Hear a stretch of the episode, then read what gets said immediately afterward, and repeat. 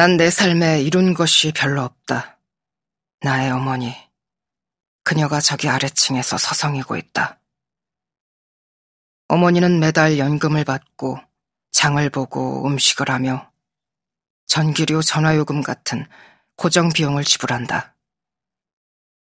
그녀는 집을 깔끔하게 정돈하고 내 옷을 세탁하며 대부분의 시간을 투덜거리며 보낸다. 그리고 나는 내 삶에 이룬 것이 별로 없다. 어쩌면 그것이 어머니를 걱정스럽게 만드는지도, 어쩌면 아닐지도 모른다. 아마도 그녀를 걱정하게 만들지는 않는 것 같다. 일례로 그녀는 나에게 이제 너도 직장을 알아봐야지. 기타를 퉁기며 다락방에 앉아 있을 순 없잖니? 라고 말하지만 그런 말을 할 때 그녀가 엷은 미소를 지으니 난 그녀의 말을 믿어야 하는지 말아야 하는지 알 수가 없다. 한편 가끔 아니 적어도 예전에는 나도 몇 가지 일을 하곤 했다. 불안감이 엄습해와 내가 더 이상 밖에 나가지 않기로 마음먹기 전까지는 그러했다. 전에는 내가 밖으로 나가 어머니를 위해 장을 보고 장작을 패고 겨울에 장작을 해오고 가을엔 어머니를 도와 과일을 따고 우리가 먹었던 물고기들을 낚았다.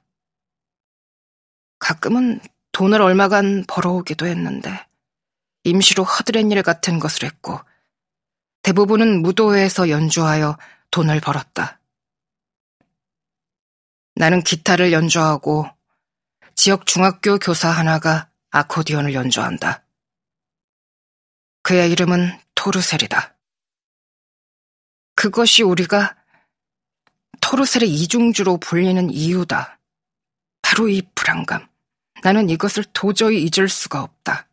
이제 나는 더 이상 밖에 나가지 않는다. 그 말인즉슨 내가 소소하게나마 벌어들이던 수입 또한 유지할 수 없다는 뜻이다. 내가 참여하던 이중주의 전망도 어둡다.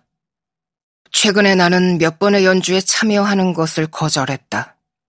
예행 연습에도 가고 싶지 않다. 토르셀의 이중주. 그런 식이다. 몇몇 축제를 제외하면 우린 주로 결혼식장에서 연주했다. 토르셀의 이중주. 그렇게 포스터에 적히는데 거의 늘 굵고 빨간 글씨로 쓰였다. 그것이 이 불안감이고 나는 밖으로 나가는 것을 그만두었다. 내가 마지막으로 밖에 나간 지도 오랜 시간이 흘렀다. 지난 여름 나는 10년 동안 보지 못했던 크누텐과 다시 마주쳤는데 이제 그는 결혼해서 두 아이가 있었다. 크누텐과 나는 늘 함께였다. 우리는 함께 놀았고 함께 밴드를 시작했다. 크누텐은 음악교사가 되었다.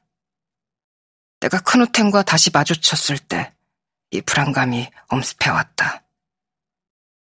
크누텐과 나는 함께 록밴드를 시작하기로 결정했었다.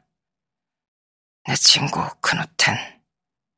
그는 지난 여름에 고향에 들렀다.